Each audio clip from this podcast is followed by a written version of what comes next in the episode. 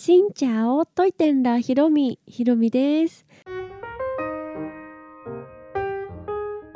月曜日になりました。皆さんおはようございます。そして明けましておめでとうございます。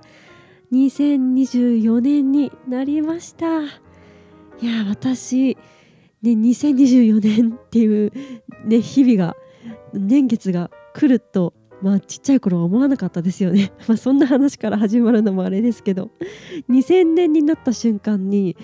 あのすごいね記憶があってもうすごい画期的なね節目じゃないですか。あ2000年になったんだって実感したあの日から2024年に、ね、今なっていると思うと24年も経ったのかと、驚いているぐらいで2024年今年は辰年でございます。新しい年が始まったということで気持ちもね新たにはい生きていきたいなと思います。ちなみにベトナムも今年は辰年です、まあ、辰というか、まあ、竜と辰って一緒ですよね。うんだから同じ辰ということで去年はね日本うさぎでベトナム猫って言ってちょっと変わってたりするんですけど今年は一緒みたいです。今日は元旦ということでね、いろいろとイベントがあって初詣だったり皆さんとお食事とかね親戚の子たちと遊ぶとかいろいろあると思いますが、はい、そんなお忙しい日に、ラジオをポチッとしてくださってどうもありがとうございます。今年もいろんなお話ができたらいいなと思っているのでどうぞお付き合いください。というわけで今日は1月1日年の初めということで今年の抱負についてお話をしようと思います。まあそんな改まった感じではないし2024年は何を目標にとかあと日々何を気をつけながら生きていこうかとふと考えたんですけどやっぱり健康が一番だなと思いました。毎年初詣に行くとね何をお願いしようって思いながら結局今年1年元気で過ごせますようにってお願いしちゃっているんですけど今年今年っていうか今ねちょっと収録してるの2023年の夜なので、まあ、2023年はめちゃくちゃ体調不良の年だったなという気がします。もう本当にいろいろ調子を崩すことが多くってでなんか体が弱ってくると心も弱ってみたいな感じで もうダブルパンチみたいな感じのことが多かったのでもうそれはあかんと、はい、2024年は健康第一なんですけどどうやったら健康が、ね、保てるのかと思ったらそのためにできることを具体的に考えた方がいいのではないかと思いうーんよく食べてよく寝るっていうのもそうだけど今年はね動こうと思います。うん、ちょっと運動って言ったら大げさですけど体を動かす1日1回は外にちゃんと出てたくさん歩くとかちょっと踊るとかで 公園とかで滝脇まりえさんとか流してねこう10分でもいいから有酸素っぽく、ね、踊るとかそういうことをちゃんとしようと思いました。コロナ禍はもう運動どころではないじゃないですか 外に出るっていう感じではなかったからもう本当に動かないことが当たり前になってその名残で多分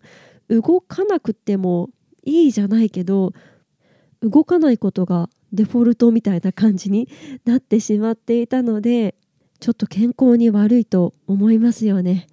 でしかも動画編集をしているとまあ、デスクワークみたいな感じなのでお家とか、まあ、カフェに行く時もあるけどずっと椅子に座ってという感じで本当に運動不足、YouTuber になってからすごい運動不足になったなって感じるので2024年は体を動かそうと思いました。普段娘と旦那が公園に遊びに行くっていう時にじゃあその間編集ちょっとできるからって言って私はお家で編集してっていう感じでいたんですけどちゃんと一緒に外に出て体を動かす、はい、これは今年ね絶対やりたいなと思います。本当はね何かスポーツとかしてみたいんですけどなかなかいやなかなかなんて言ってちゃダメかな。ね。何かこう軽いスポーツみたいなのだったらしたいので皆さんお誘い大歓迎ということでちょっとでも外に出て、ね、歩くでもいいし軽くストレッチするのでもいいからとりあえず体を動かすというのを目標にいきたいと思います。そして YouTuber としての目標はですねいろいろ考えたりはするんですけど一番分かりやすいのはチャンネル登録者数だと思うのでその数字で言うと今4万人ということで、ね、10万人頑張りたいなというところなんですがちょっと10万人は多いかなという気がするので今の登録者数の倍を目標にいきたいと思います。8万人1年後に、ね、どれだけいるか分かりませんが、はい、目標は高くということで大きく掲げて頑張っていきたいなと思います。というわけで新年のご挨拶を兼ねてはい私の今年の目標をお話ししました。まだちょっとね声が戻っていないんですよね。なんですが今年はね健康が目標というか抱負でございますのでちゃんと体を動かしてもう健康第一で頑張りたいと思います。皆さんもどうぞご自愛くださいませ。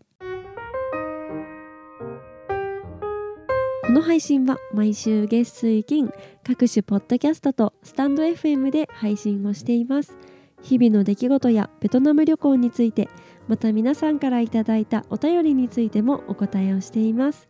お便りフォームからスタンド FM の方はレターから質問やメッセージこんなことをお話ししてほしいなど送っていただけたら嬉しいです。